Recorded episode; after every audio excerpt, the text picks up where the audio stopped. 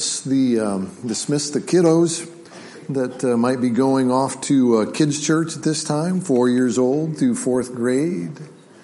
And um, hey, if you were here last week, maybe you know that we started a, um, a sermon series that I'm entitling "The Truth About Life." The truth about life. Here's what we know about life. Life is uh, kind of a roller coaster, right? Ups and downs in life. And uh, maybe when you're uh, younger, you have uh, financial uh, difficulties and, and uh, issues, but your health is really good, right?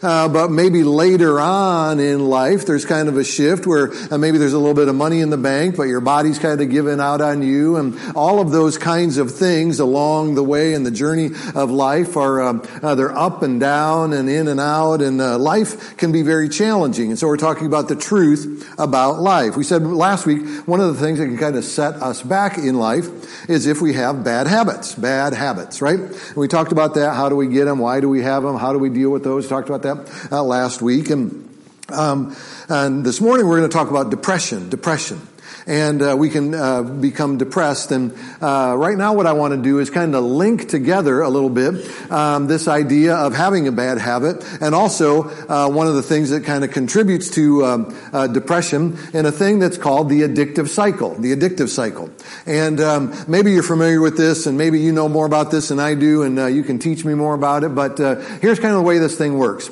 it starts off with enticement enticement, okay?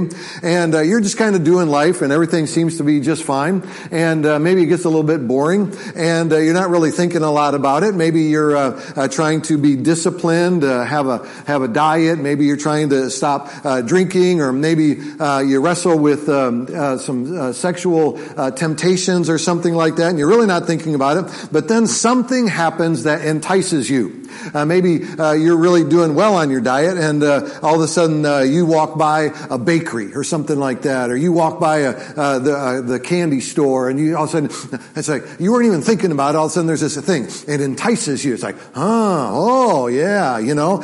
maybe you just look up and you see a billboard, and you, you know there's the the beautiful woman that's on there. It's like, oop, you know, and you kind of take a double take, or and all of a sudden you're enticed. You're enticed, and and the wheels begin to turn a little bit because you're enticed. And then that moves into, after you're enticed, this thing that's called ritual ritual. You have your rituals. You have your rituals. And, and this is where you begin to entertain the idea that you're going to move into this thing that you're battling with, but you're trying to have this game that you're playing in your mind where, well, I, am not going to fall to this temptation, uh, uh, but I'm going to flirt with it a little bit. And so uh, maybe that's like, uh, well, I know I shouldn't eat that cake that's in the refrigerator, uh, but uh, I also know that there's some, there's some broccoli in there. And so you just kind of go to to the refrigerator and, and open the door and just kind of see if there's anything there that's healthy. And there's these rituals that you enter into. Maybe uh, you, you wrestle with the internet, and so you just kind of convince yourself, well, I'm just to just kind of look some stuff up on the internet here. I'm not to fall into temptation. I'm just to. And so we go into these rituals that we have, um, and then uh, ultimately uh, we uh, we fail. Uh, we do the thing that we don't really want to do. I'm going to turn this thing off down here. Sorry. You guys can't hear it. I can hear it. And, and that's all I'm thinking about. So, um, and uh, and so there's these uh, these um, these rituals, and uh, and then and then we act out. We do the thing that we've been uh, arguing with God about and wrestling with God about, and saying you want to give this up, and and now I feel. And so what happens is, is so first you're enticed, then you enter into your rituals, then you act out, and then after you act out, oh, I did it again.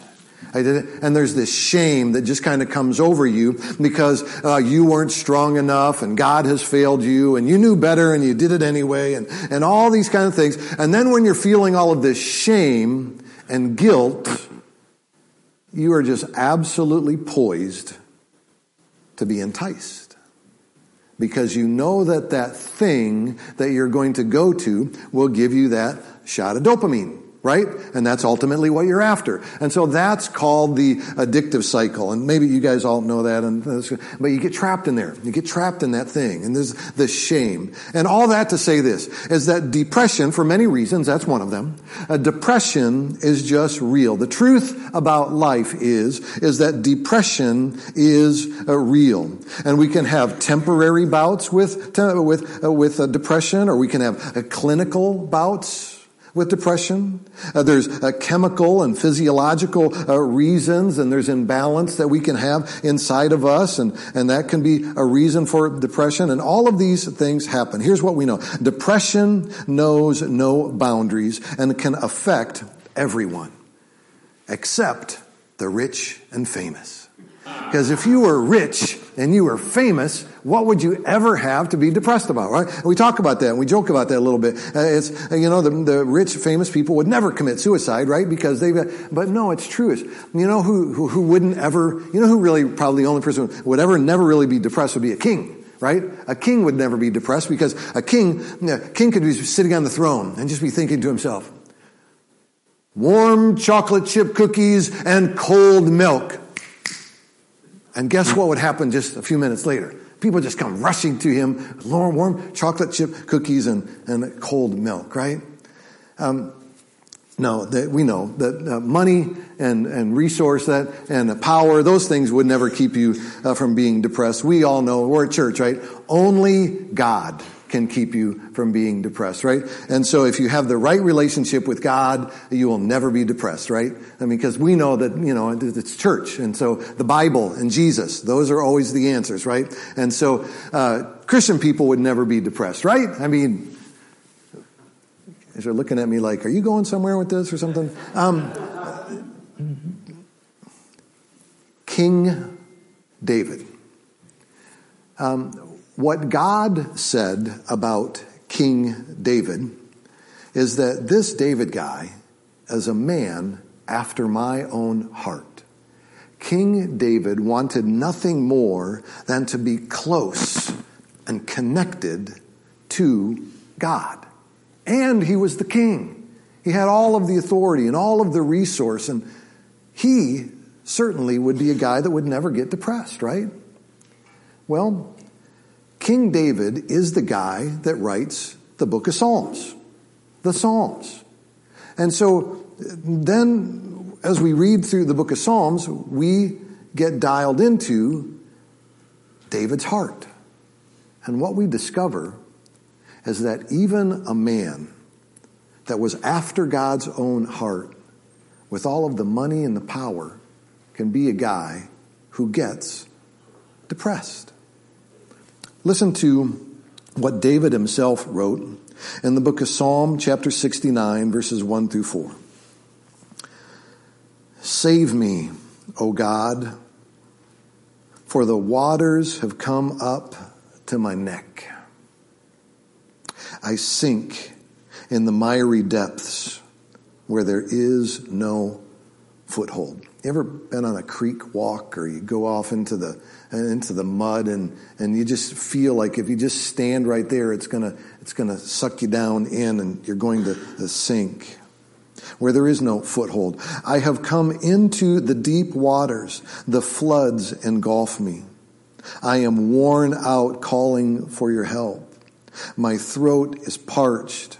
My eyes fail looking for my God. Those who hate me without reason outnumber the hairs on my head. Well, it's a good thing that David only wrote that little piece in all of the Bible about depression. It's the only time he ever wrestled with depression except for the fact that if you go forward 19 chapters, you would think he would have dealt with it and he'd be done with it by now. But you go forward 19 chapters, David was a guy that understood and can relate to things that we experience in our life. Listen to what he said 19 chapters later in chapter 88 when he says, For my soul is full of trouble. My life draws near the grave. He says, I am counted among those who go down to the pit. I am like a man without strength. I am set apart with the dead, like the slain who lie in the grave, whom you remember no more, who are cut off from your care. Depression is real. It happens to everyone at some point. And so we this morning want to better understand depression. So let's pray. Uh, Father God, uh, we just ask that you will teach us, that you will draw near to us, that uh, we will be better for having been here. Uh, Father, thank you for your church, your church family, and this opportunity to learn. We pray all of this in the name of our Savior Jesus. Amen. Write these things down. You got a long list there in your bulletin. I hope you got a good sharp pen or pencil because listen to this. Identifying signs of depression. Are you depressed? Maybe you feel like you already know if you are or not. But here are some signs that might tell you you are in fact suffering with some depression right now. Insomnia. Write that down. Insomnia. That's a lack of sleep, right? And uh, you're wrestling around. You can never shut it off and you, you roll around all night long and you just can't sleep. That could be a sign that you are depressed.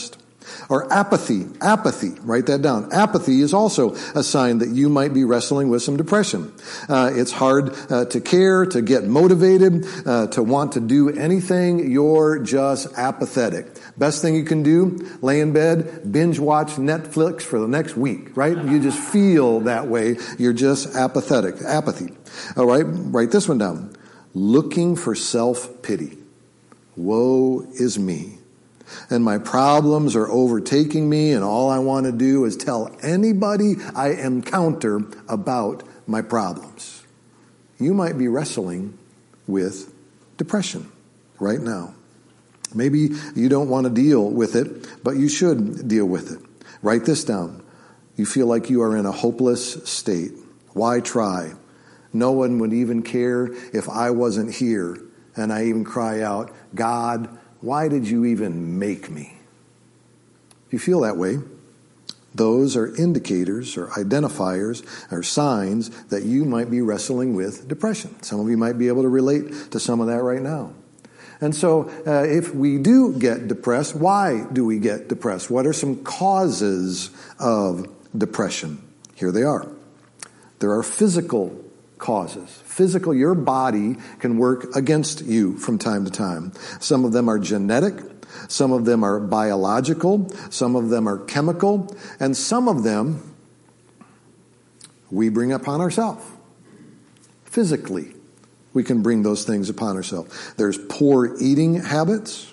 There is uh, a bad nutrition. There is bad sleeping habits. I tell you, when I was uh, um, when I when my son was in junior high, uh, we used to play a lot of Xbox Live, and uh, I probably could have beat all of you at, at Halo Three back in the day. And some of you guys don't know what that is, and it was just a lot of fun back in the day. It's a video game, and uh, and you talk people all over the place. And but there were times that we'd stay up way too late, and then I had to be at a meeting in the morning, right?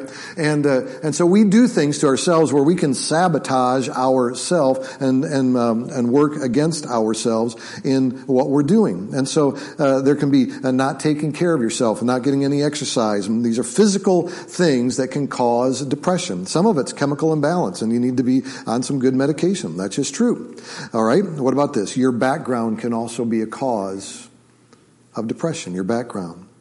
If you have abuse in your background, you had an unstable home, uh, you were never properly uh, nurtured in life, and, and you're not sure where you fit in or how you fit in, and without getting some help with that kind of a thing, these things can work against you and they can cause depression.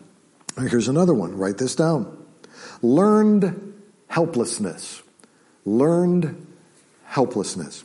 There was a tragedy that took place in your life. You received a lot of attention because that tragedy happened to you. Therefore, tragedy equals attention, and so you set out to keep experiencing tragic things. You literally can sabotage yourself into staying in a hopeless state of depression, and it's called learned helplessness. You can also have chosen circumstances that are causes of depression. Allowed negative thinking. Um, some of you know exactly what that is. One of the sources of depressions, uh, it's chosen circumstances. Some of you are in a very deep state of depression because you have chosen to be Bears fans.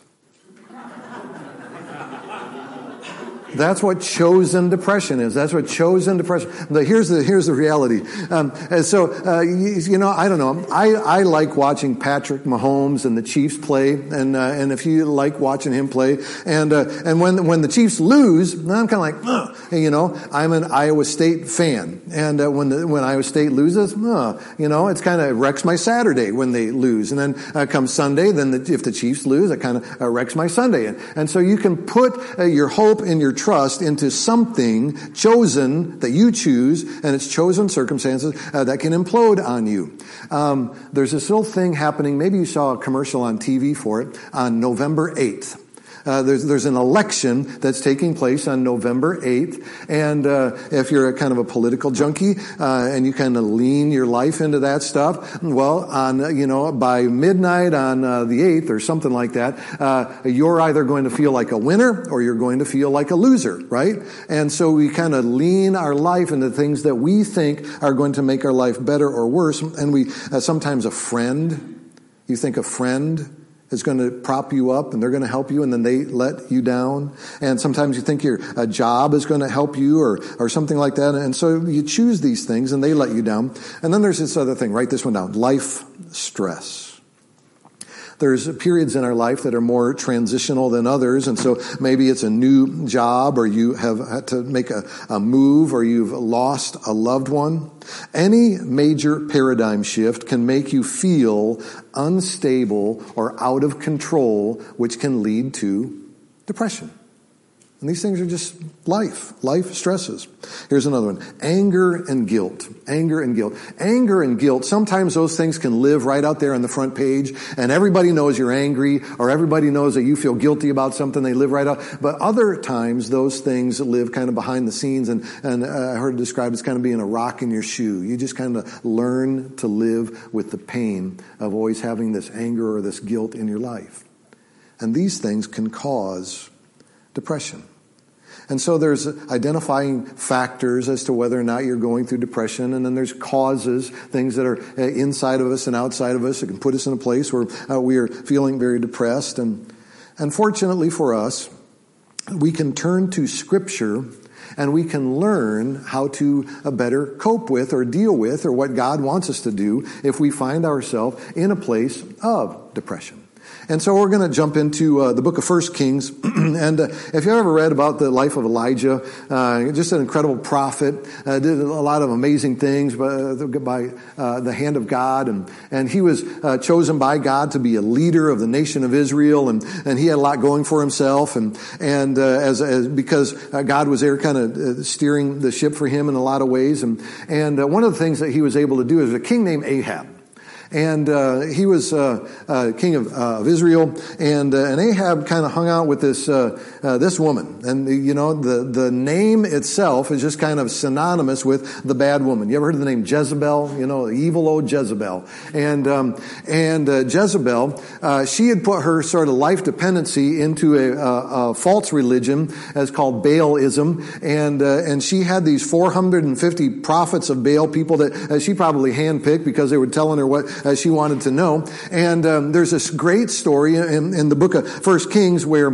um, God tells Elijah, "We're going to have a little bit of showdown here uh, between all of the prophets of Baal and me. I'm God." And so God tells you've heard the story before. God tells Elijah, "Go down there and make two altars, right? Set up two altars, and then bring all the 450 prophets of Baal and uh, have them pray to their god Baal, and uh, and then uh, Elijah later on, you're going to pray to me, and then we'll just have a showdown there, and we'll the real God please light the altar on fire? And so you maybe you remember the story. The prophets come there, they set up the thing, and they pray and they pray and they pray, and, and then Elijah's taunting them, and and they pray and they pray, and they begin to cut themselves and bleed all over the thing, and, and they pray and pray. Never starts on fire. Then Elijah says, "All right, it's my turn." And maybe you remember he says, uh, uh, "God, uh, show them, reveal to all of them that you are the one true God of, of um, Abraham and Isaac, and you know you're the one." And then the fire comes down and it starts on fire and it burns up that altar, it burns up the rocks, the other altar. Even he told him before you,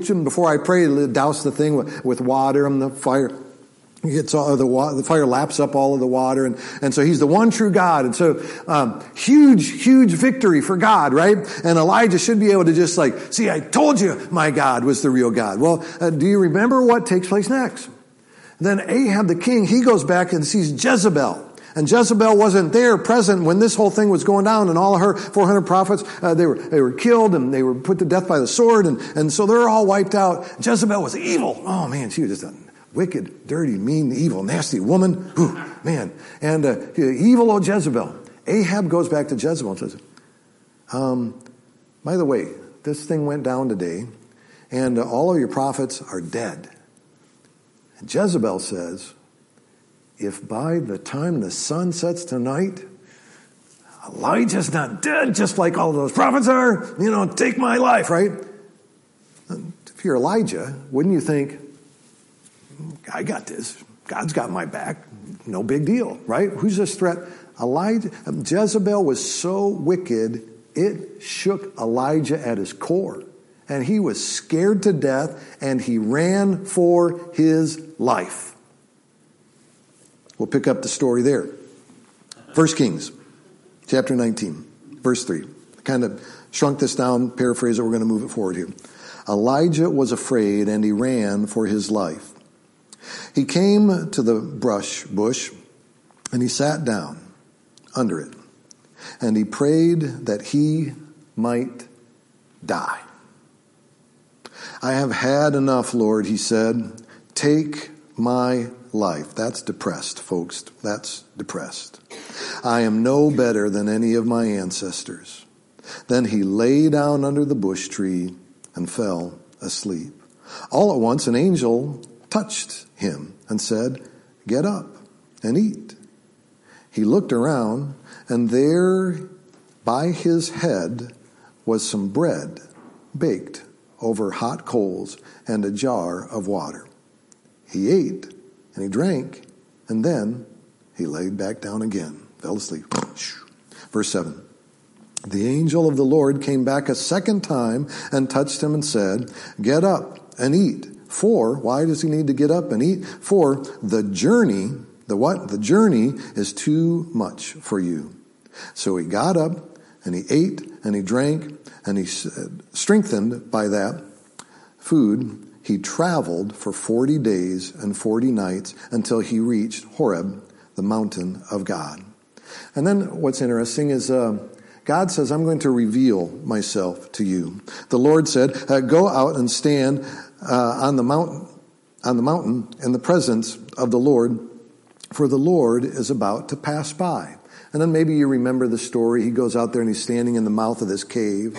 And then uh, God sends this roaring wind by and it's really strong and fierce, but God was not in the wind. And then God sends an earthquake that's so big that the rocks begin to shatter around him and he's shaken. And uh, but it says uh, that God wasn't there in the earthquake. And then God sends us fire and it burns up all of these things, but God was not there in the fire. And then all of a sudden there's this gentle, soft voice that shows up and God was there and he communicates to him. Verse 15 says, the Lord said to him, go back the way you came. Remember where Jezebel's at? Your enemy, she's back there. Don't worry about that. You go back there and you go back. This says, and go to the desert of Damascus. And when you get there, anoint. And then he goes on to list all these names that are really hard to pronounce. But he says, get these three guys to help you and continue your work while you are there. Well, that some say, is an outline as to what we should do and how we would go about dealing when we are so depressed we feel like we are going to die. So write these things down. How God helped Elijah through depression. How God helped Elijah through. What's the first thing he told him to do? Get some rest. He went and he slept. Sometimes you need to get away from everything and just lay down and get caught up on your rest. Sometimes work can be overwhelming. Sometimes you need to just take a vacation where you can go and put your feet up and sleep and get some rest. And then do this. Eat well. Eat well. And that will happen. God sent an angel to feed him. Feed him. Out of all of the healing, he could have touched his mind and made him just instantaneously give him a little shot of dopamine. I was thinking about making a t-shirt. Jesus is my dopamine. Um, and so, uh, just give God could have just kind of given him a little uh, shot of dopamine, and you know, and, uh, I am good. No, he he says get some rest, and then he feeds him. Sends an angel to feed him. So uh, it says get rest, eat well, and then he says exercise. What do you mean exercise? All right, you've rested, you've eaten well, you're going on a forty day walk. Maybe you just need to start walking for the next 40 days as a part of your routine because we know that electrolytes get kicked up, endorphins get kicked up, and we feel better when we exercise. And so he says, get some rest, eat well, exercise. And he says, listen for God. Listen for him. I'm here. I'm going to communicate to you. And you'll be looking around and you got to listen because he's going to communicate to you in that still small voice, right? In verse 11. And it says, get to work. I'm sending you back to where you were, and I want you to do your job. Get to work. Go back to work and get her done. And then he says, get some help. Get some help, right? Get partners. He sends, um, he literally says to Elijah, I want you to go back. And then basically he tells him, I want you to get these guys that are in charge of these things and go back there and get some help and get after it. And so when we feel like we are in this place of hopelessness, that's good advice. Well, uh, what if you are already in a good place in life and currently you don't feel like you're depressed and you're feeling pretty good? Well, then here's your task. How do you help people? How do you help someone that is depressed? What do you do? What can you offer up to them? Well, write these things down. Be cautious. Uh, we don't have all the answers. Um, God is aware of the situation, and probably we can't fix it. If you're talking to somebody that's going through something very, very hard, uh, usually you don't want to communicate lies to them. Oh, I understand. Well, uh, you're not in their shoes. Maybe you can parallel some of the things uh, that they're experiencing, but if you've not been in their shoes, you really don't. So you don't say, I, "Oh, I understand," because you don't. You can say, uh, "I care about you." I'm interested in you. I'm so sorry that you're hurting in that way. I wish your circumstance was different. You can say those things. But um, the truth is, uh, you can't fix it. And so sometimes the only thing you can do is show up and just listen. Show up and listen. So be cautious. And then get good help. Look for, um, uh, look for resources that you might be able to help that person in that situation. Uh, that might be finding a counselor. That might be uh, going with them or escorting them right up to uh, something like a, uh, an Alcoholics Anonymous meeting or uh, literally taking them to a, the door of a counselor and saying, you know, I'm going to sit right out here in the car, but you're going to go in there and you're going to talk to them because they're more equipped to help you than I am. And when you get out of there, we can talk about it or we don't have to talk about it, but you pull alongside some people and you help them. You get good help. And then you do this, write it down. change their thinking. Ask open ended questions. Questions like, where do you see yourself in a month from now or six months from now? And kind of get beyond the here and the now and the immediate and start to think more about your future. Get them to think about that. Uh, what kind of a relationship would you like to have with, you know, fill in the blank? Maybe it's the person that uh, they feel is a source of their depression, or maybe it's Jesus, or or maybe it's a neighbor, or it's yourself, or what kind of a relationship would you like to have with them six months from now or a year from now? And then maybe that will help them to, you know, this, this situation. Maybe it's your job situation. Begin to think about, okay, it's here. What are steps that I can be uh, involved in and to get to me to where I need to be or God would have me to be? And so be cautious, get good help, um, change their thinking, and then encourage wellness. Encourage wellness. Um, sometimes uh, people will wrestle with how to get better, how to get better, right? And then there's other people that it's real obvious that what their situation is and their circumstance is, and they'll they'll figure out very quickly how to get better. You think about a soldier that goes off to war, and uh, uh, maybe that uh, is a traumatic injury. Uh, maybe maybe the the soldier loses their uh, their their part of their leg and it becomes very quick, um, obvious that uh, what they're going to need to do is they're going to need to get that prosthetic uh, limb, right? They're going to need to get, and and we've all seen uh, advances in that technology, and and uh, and and so you know they're going to get that, and they'll go from uh, just being able to stand on one foot to kind of be able to balance on this thing and then they're going to be able to take steps and then maybe they're even going to be able to take up jogging again and they're going to be able to use uh, this thing that is going to help them to be restored, right? Too often people are unwilling to go see a counselor or to take medication because they feel that that's a sign of weakness. Well, I should be able to pick myself up by my own bootstraps. And, you know, uh, going to see a counselor is a sign of weakness, and it shows that I can't take care of my own business or whatever. But you would never say that. You would never go up to the soldier and then remove his leg and say, You don't need that thing. That's a tool that is used to be restored. That's what counseling is. It's a tool to be restored. That's what good medication is.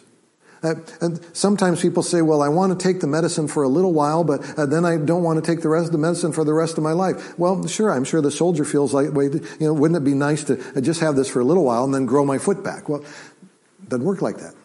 You just, you, it's going to be there with you for the rest of your life, and that's okay. And so we pull alongside people that are going through these things and we listen and we encourage them to get appropriate help and we try to be an encouragement to them and a friend to them and help them get good help. But here's the last thing Romans chapter 15, verse 13. May the God of hope fill you with all joy and peace as you trust in Him, so that you may overflow with hope by the power of the Holy Spirit.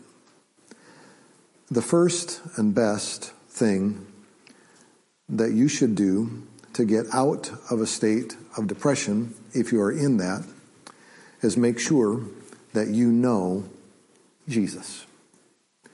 Because when we become a Christian, the Bible tells us that God puts a part of Himself inside of us called the Holy Spirit. And the Holy Spirit is there to lead and guide and coach and prompt and push, and pull, tug when we turn our life over to Jesus. That's the first step. If you are a Christian, then you look around and you find people that are going through hard things and you make sure that you are there for them. There are plenty of people in our church right now that are going through hard things, and we do well to contact them, to reach out to them, and to love them. Here's the thing God knows life better than we do. The truth about life is, is that God created it. He understands it. He wants us to be connected to Him as we go through it. Life. Life. Do you know Jesus as your Savior? Have you ever been baptized into Him? Do you feel His presence in your life? If you've never given your life to Jesus Christ, that should be your first step. Know Him, live for Him. I said it already. If you know Jesus, help others with the strength that He gives you. Let's pray. Father God, uh, thank you for uh, how real you are and uh, that you know and understand and that uh, you have put right in front of us people like David that uh, we want to hold up on a pedestal. But he went through it. And you'll go through it with us. So, Father, help us to lean our lives more into you. And we pray this in Jesus' name. Amen.